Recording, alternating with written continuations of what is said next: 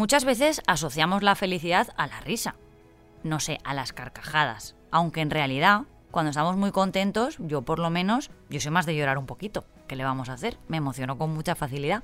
Pero a lo que iba, la respuesta asociada a la emoción de la felicidad es siempre sin duda la risa, así que hoy os prometo que en este episodio va a haber carcajadas, porque nos vamos a ir a un museo que dice que las garantiza. Ahora mismo os lo cuento. Soy Marta Hortelano y cada día, de lunes a viernes, quiero darte buenas noticias. Así que si necesitas un día sin sobresaltos, este es tu lugar seguro. Los buenos días, un podcast diario para ponerte de buen humor. Con los museos pasa como con los días mundiales, que hay uno para casi todo. Y en Madrid, hace unas semanas acaba de abrir sus puertas uno nuevo que podría patrocinar este podcast perfectamente. De hecho, lo que no sé es por qué no lo hace ya.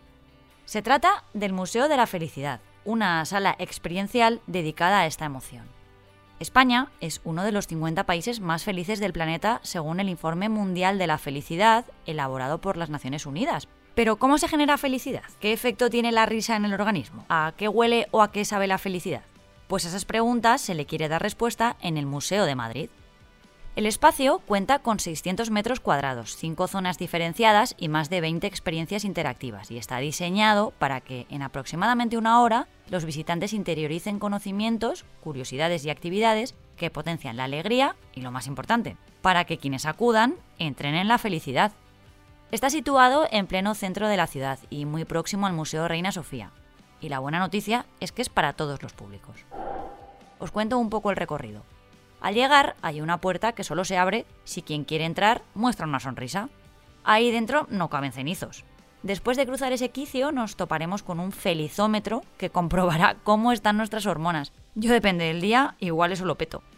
A partir de ahí, el recorrido permite descubrir la cultura, la historia y la ciencia de la felicidad con unos dispositivos interactivos con los que experimentar. Por ejemplo, hay una cápsula del risódromo para probar los beneficios de la risa contagiosa. Mira, suena así.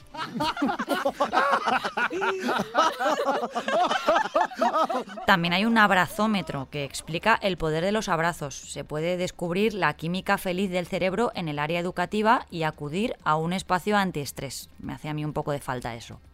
Si vas justo de buen humor, tienen un área para practicar la bondad, pero también otra para la adrenalina y la emoción que produce hacer algo por primera vez, como tirarse por un gran tobogán directo a una piscina de bolas, qué guay, ¿eh?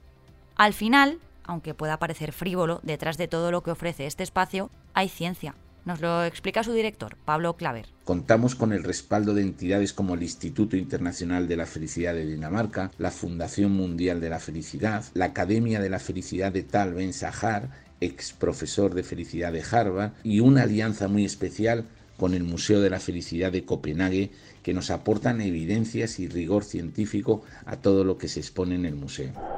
Porque nuestro cerebro tiene áreas dedicadas a generar hormonas de la felicidad. ¿Os suena, por ejemplo, la serotonina, la dopamina, la oxitocina o las endorfinas?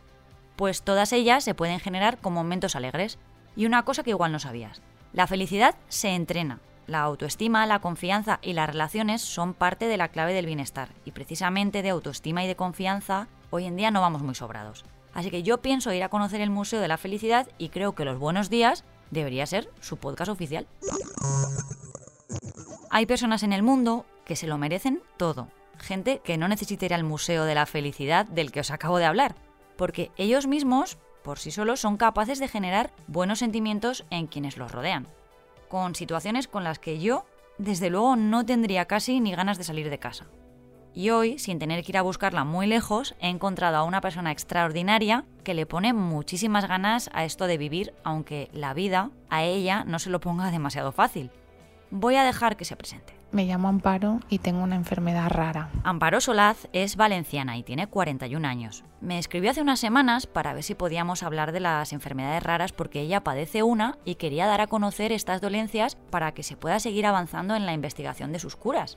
Pero me llamó enseguida la atención porque lo único que me pidió fue poder contar su caso por si su testimonio podía ayudar a otras personas que estén pasando por lo mismo o que todavía no estén diagnosticadas precisamente por eso, por lo mucho que le costó a ella ponerle nombre a lo que le pasaba.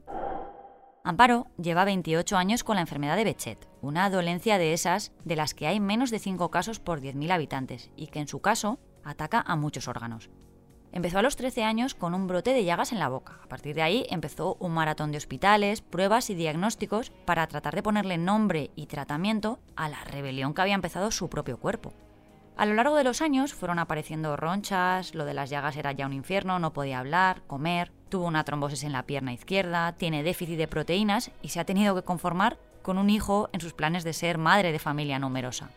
Ahora me cuenta que está feliz porque lleva años con un tratamiento estable que le ha permitido mejorar su calidad de vida, pero es diana de cualquier virus o bacteria que ande suelto. Ahora, por ejemplo, está con SIBO, una enfermedad intestinal, pero la suya es de verdad, ¿eh? No voy cara al aire, me decía, pero ella a esto también le ha sacado algo positivo. Esta enfermedad me ha hecho ser la mujer que soy ahora, una persona con mucha paciencia, con mucha capacidad de sacrificio. A veces piensas que eres una conformista, pero es que no te queda otra. He aprendido a ponerme pequeños retos y a conseguirlos, intentar cuidarme con el deporte, con la alimentación. Hay que controlar mucho el estrés en esta con este tipo de enfermedades. He aprendido a relativizar, a priorizar y a no perder el norte, a tener los pies en la tierra y a que damos por hecho muchas cosas que de un día para otro las podemos perder. Así que esta enfermedad me ha dado, me ha quitado mucho, pero también me ha dado mucho. Amparo es sin duda una persona extraordinaria de las muchas que nos rodean. Como os digo siempre, es que solo hay que ponerse las gafas adecuadas para no dejarlas pasar. Y para cerrar este podcast tan optimista, Hoy, 17 de octubre, damos por inaugurada la Semana de las Novelas, aunque debería ser todo el año. En esta casa, por ejemplo, estamos inmersos en una iniciativa que ya cumple su tercera edición y nos sirve como homenaje a los libros y a sus autores. Se llama Otoño Literario. Así que se me ha ocurrido que para despedir el episodio de hoy, la jefa de culturas de las provincias, Carmen Velasco, podría venir a recomendar un libro para que lo empecéis hoy mismo. Bueno, pues ya tenemos aquí a Carmen. Carmen, bienvenida, ¿qué nos has traído? Mira, yo el primer libro que os quiero recomendar es El arte de contar la naturaleza, de Lucy Romero. A ver, su lectura no es una invitación a mudarse al bosque, sino que pretende que miremos la naturaleza pues con otros ojos, que la interpretemos de forma distinta, más allá de lo idílico que puede ser el paisaje natural, ¿no? El libro pretende contagiar el respeto por la naturaleza y el primer paso es eh, celebrarlo, pero celebrarlo a conciencia, respetándolo y siendo conscientes de, que lo, de lo que nos rodea. No recuerdo exactamente quién, porque en el arte de contar la naturaleza habitan muchas eh, referencias, pero hay una cita que sentencia algo así como hemos relegado lo importante, lo que nos construye y armoniza. Y eso es lo que le tenemos que dar la vuelta. Vamos, Marta, que no puede desaparecer lo que nos salva y en este caso es el medio ambiente. Bueno, dos cosas. Mudarme al campo tampoco me parece tan mala idea y estoy viendo que el librito es súper fino, así que da para leérselo este fin de semana. Por supuesto. Oye, Carmen, pues muchas gracias. A ver si vienes más veces. Invítame siempre. Pues ya que estás aquí, ¿por qué no despides tú el podcast? Vale, pues me hace mucha ilusión. Bueno, pues gracias por estar ahí y escuchad siempre los buenos días. Muchas gracias por escucharnos y gracias a ti, Marta. Ay, la ilusión. Recuerda que si te ocurre algo bueno y quieres contárnoslo, puedes escribir a losbuenosdías@lasprovincias.es. Este podcast ha sido escrito por Marta Hortelano, la edición es de Amalia Yusta y Paco Sánchez, el diseño sonoro es de Rodrigo Ortiz de Zarate y la producción de Miquel Abastida y Tamara Villena.